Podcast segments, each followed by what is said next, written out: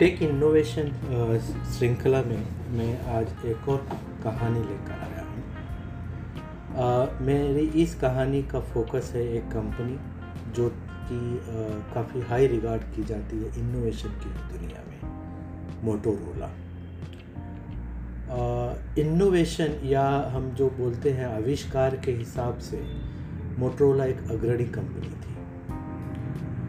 Motorola ने 1973 में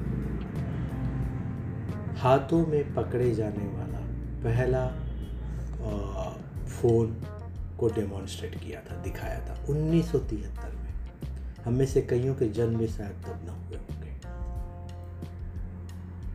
जब ये मोटरोला का डेमोन्स्ट फ़ोन का डेमोन्स्ट्रेशन हुआ था तो उसके वाइस प्रेसिडेंट मार्टी कूपर ने कहा था कि इस फ़ोन की अ, एक तरह से मोबाइल फ़ोन की बैटरी जो है वो 20 मिनट चलेगी।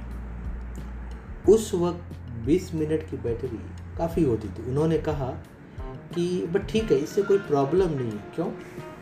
क्योंकि इतना देर ये फ़ोन को अपने हाथ में कौन रखेगा?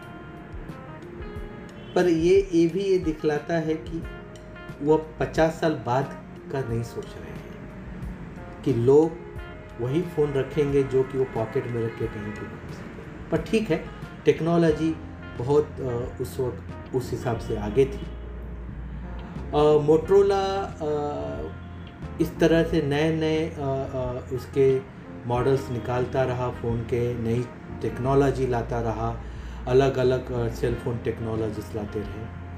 और मोटरोला ने काफ़ी नए टेक्नोलॉजियों पे पेटेंट भी किया।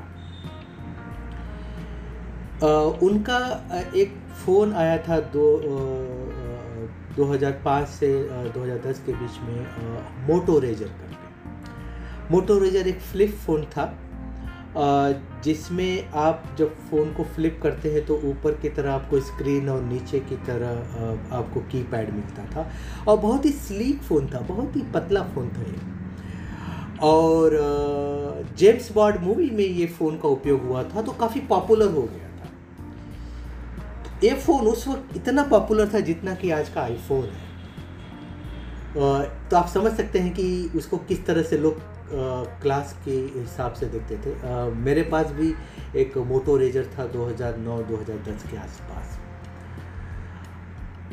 तो इस तरह की टेक्नोलॉजी इनोवेट करने वाली कंपनी बट जब आप टेक्नोलॉजी इनोवेट कर भी रहे होते हैं तब आपको अपने मार्केट को, अपने कस्टमर को सुनना और अपने कंपटीशन को भी देखना बहुत ज़रूरी होता है। नहीं तो क्या होता है कि जो आपकी बिज़नेस की ग्रोथ होती है या रिसर्च की या कोई चीज़ नया बनाने की ग्रोथ होती है, वो आप नहीं कर पाए तो जिस तरह से रेस दौड़ा जाता है तो रेस दौड़ने पर आपको या कोई भी मैच हो, क्रिकेट मैच हो तो उसमें सिर्फ़ आपका परफॉर्मेंस मैटर नहीं करता है, बट आपके कंपटीशन का परफॉर्मेंस भी मैटर करता है।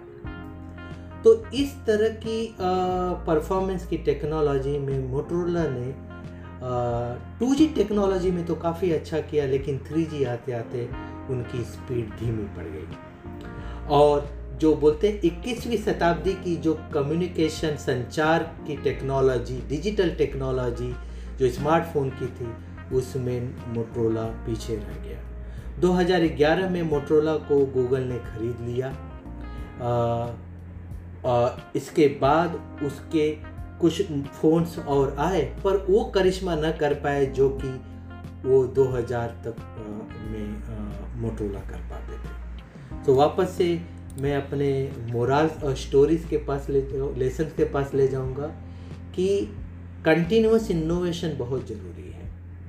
अपने कस्टमर की ज़रूरतों को समय पे ज़रूर सुना करें और ख़ासकर आपका जो बोर्ड होता है, जो आपके सीईओ होते हैं, उनको सही समय पे सही स्टेप्स भी उठाने ज़रूरी है। मोटरोला के सीईओ ने ग्रेग ब्राउन ने एक बार कहा कि failure was our fault not economic तो जो फेलियर हुआ, वो इकोनॉमिक मार्केट की सिचुएशन से नहीं हुआ, बल्कि हमारी सिचुएशन से हुआ। अच्छा लेसन है, ये हमें याद रखने के लिए। धन्यवाद।